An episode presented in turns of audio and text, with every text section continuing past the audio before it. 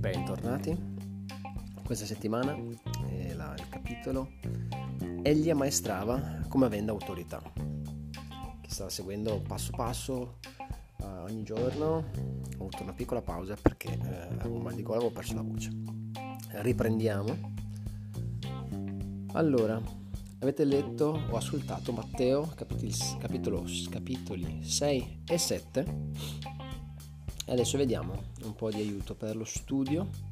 Vediamo cosa ci dice il manuale. Il sermone sul monte è uno dei sermoni più conosciuti del mondo cristiano. Il Salvatore insegnò usando immagini, figure ricche di significato, come ad esempio una città posta su una collina, i gili del campo e dei lupi travestiti da pecore. Sermone sul monte, tuttavia, è molto più di un bellissimo discorso. Il potere degli insegnamenti dati dal Salvatore ai suoi discepoli può cambiare la nostra vita, in modo particolare quando li mettiamo in pratica. Allora le sue parole diventeranno, diventano più che semplici parole, diventano un fondamento sicuro per la vita che, come la casa edificata dall'uomo saggio, è in grado di, di resistere ai venti e alle piogge torrenziali del mondo. Vedere Matteo 7, 24 e 25. Dovrei riporre il mio cuore nelle cose celesti. Non è sempre facile dare la priorità alle cose di Dio rispetto alle cose del mondo.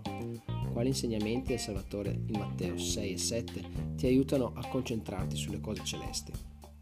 Quali sono i tuoi pensieri o le tue impressioni mentre studi le sue parole? Che cosa sei ispirato a fare? Potresti annotare le tue impressioni. Ad esempio, fai uno schemino, una colonna a sinistra con scritto Matteo 6, 1 e 4, ad esempio da 1 a 4, eh, nella colonna di destra dovrei preoccuparmi più di ciò che Dio pensa di me che di ciò che pensano gli altri. Quindi da una parte i versetti dove parla magari di non preoccuparsi come fanno gli uccelli e i fiori che sono vestiti bene, che mangiano tutti i giorni, dall'altra parte che cosa dovresti fare. Questa è un'idea di studio, passiamo alla prossima. Posso avvicinarmi di più a Dio tramite la preghiera umile e sincera. Il sermone sul monte contiene molti termini, molti temi e quelli che noti dipenderanno in parte dalle tue attuali circostanze di vita e da ciò che il Signore vuole comunicarti. Un tema di Matteo 6 e 7 è la preghiera. Dedica un momento a valutare le tue preghiere come ti senti rispetto agli sforzi che stai compiendo per avvicinarti di più a Dio tramite la preghiera? Quali insegnamenti in Matteo 6 e 7 ti ispirano a migliorare il modo in cui preghi? Annota le impressioni che ricevi tramite lo Spirito. Ad esempio, Matteo 6, versetto 9. Quando prego devo trattare il nome del Padre Celeste con riverenza. Matteo 6, versetto 10. Quando prego dovrei esprimere il mio desiderio che sia fatta la volontà del Signore. Ovviamente qua quella che è chiamata anche la preghiera di Gesù o il Padre nostro è uno schema, uno schema di, di preghiera che possiamo utilizzare magari anche modificando le parole in circostanze più personali. Ad esempio, sia fatta la tua volontà, noi potremmo dire su che cosa sia fatta la tua volontà particolare scelta, un particolare periodo che stiamo attraversando. Potresti leggere ancora una volta il Sermone sul Monte, questa volta cercando un altro tema o messaggio ricorrente che si applichi a te in modo particolare. Annota in un diario di studio ciò che trovi insieme alle tue riflessioni e impressioni. Questo capita spesso quando lo andiamo a rileggere dopo un po' di tempo, qualche mese, un anno. Leggiamo gli stessi versetti e troviamo altre cose che non avevamo visto prima. Che cosa significa usare soverchie dicerie nella preghiera? Le persone spesso interpretano soverchie dicerie attribuendovi il significato di ripetere le stesse parole continuamente. La parola soverchie, tuttavia, può descrivere qualcosa di superfluo. Usare soverchie dicerie nella preghiera può significare pregare senza sentimenti sinceri o fervidi. Potete vedere anche Alma 31, 12, da 12 a 23. Perché non recitiamo la preghiera del Signore?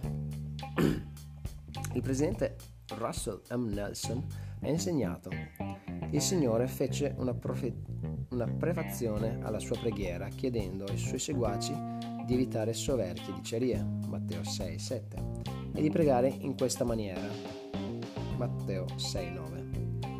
Pertanto la preghiera del Signore serve come modello da seguire e non come qualcosa da memorizzare e recitare ripet- ripetitivamente.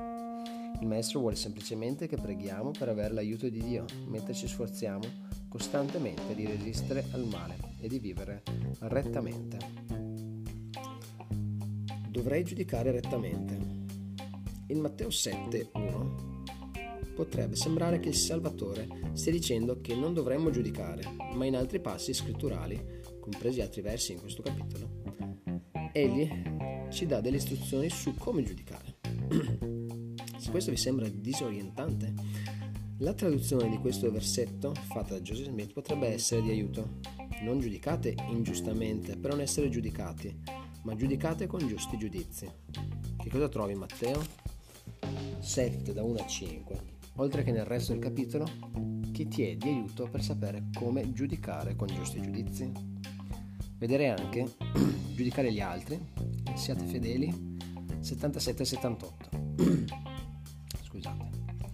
il discorso di Lindsay Robbins, Il giudice giusto, nella Liona di novembre 2016, pagina 96-98. Quindi andate a riascoltare o rileggere i versetti da 1 a 5 di Matteo 7 per vedere i consigli che ti dà, che ci dà il Signore per giudicare con giusti giudizi.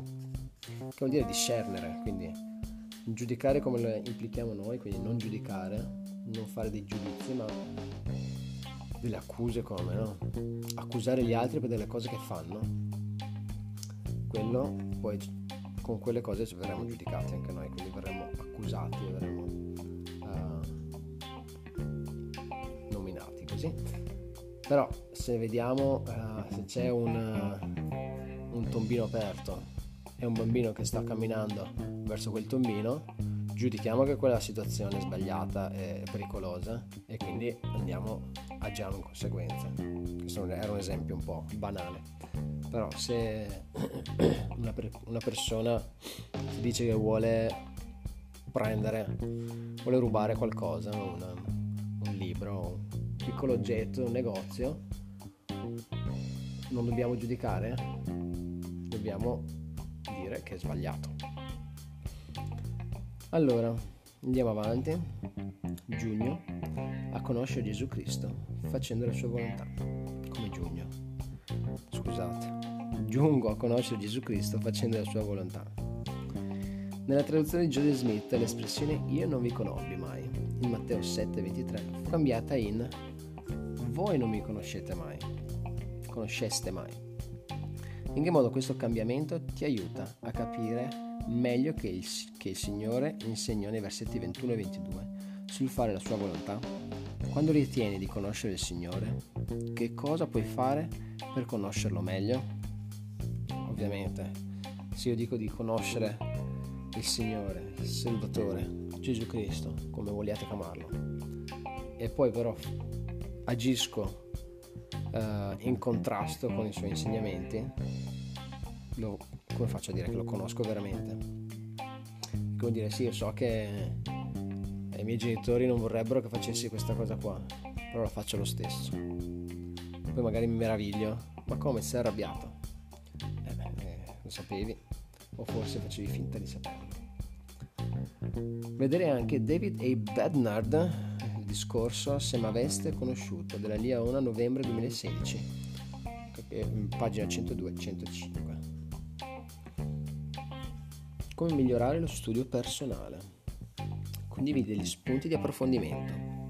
Parlare dei principi che impari attraverso il tuo studio personale non è solo un buon modo per insegnare agli altri, ma contribuisce anche a rafforzare la tua comprensione personale.